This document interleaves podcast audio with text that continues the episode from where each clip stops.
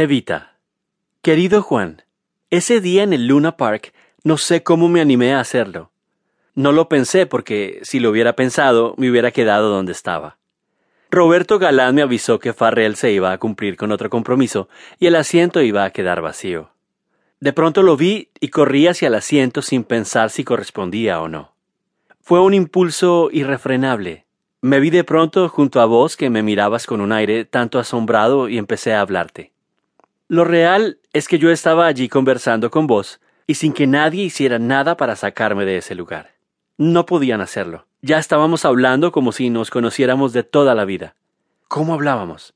Sin parar.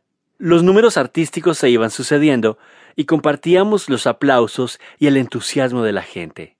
Menos mal que pudimos deshacernos de Blanca Luz. La fulminé con la mirada. Creo que recibió el mensaje. Esa noche cuando fuimos luego al restaurante con Invert y su amiga, sentí cómo se me agrandaba el pecho, sentía la sangre correr en mi cuerpo como nunca. No podía creer lo que me estaba pasando. Ese día en Luna Park fue el día más maravilloso de mi vida. Ahora me doy cuenta que estaba corriendo hacia mi destino. Juan Perón. Chinita. Cuando te sentaste al lado mío estabas pálida, pero mientras hablaba tu rostro se encendía. Tenías las manos flaquitas y los dedos ausados. Eras un manojo de nervios. Charlamos largo rato. Era la época en que en mí se abría camino la idea de dar vida a un movimiento político que defendiera los intereses del pueblo, como lo hizo Mussolini en la vieja Europa, pero sin repetir sus defectos, solo con sus virtudes. Todas mis ideas volvían magnificadas por tus preguntas. Había encontrado el interlocutor perfecto para desarrollar mis ideas y pensamientos, una hermosa mujer que sabía escuchar y comprender. Evita. Querido Juan, he decidido abandonar mi carrera artística.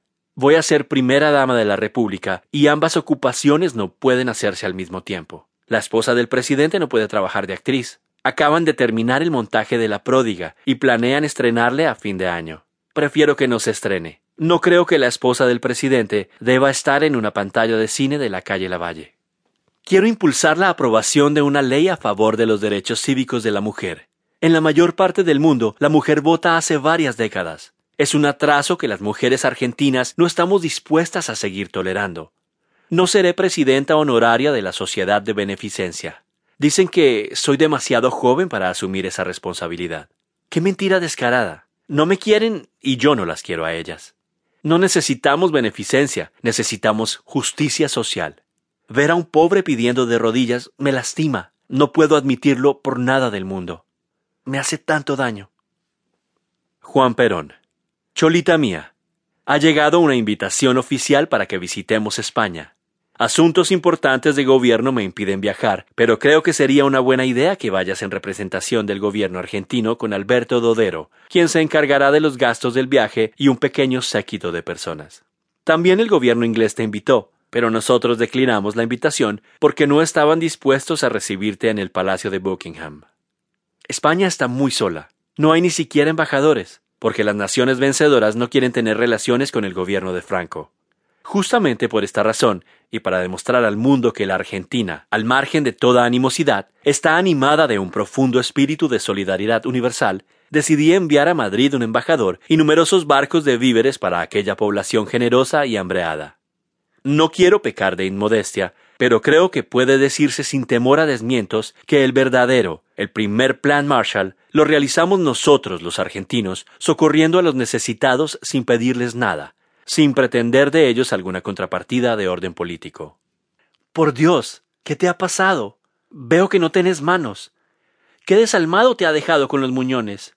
¿Para qué querría alguien tus manos? ¿A quién le sirven? A mí me cortaron solo un dedo la saqué barata. ¿Tendremos que pasar juntos por toda la eternidad sin poder agarrarnos de la mano? La Argentina es muy ingrata con aquellos que tanto han hecho por ella. Fin.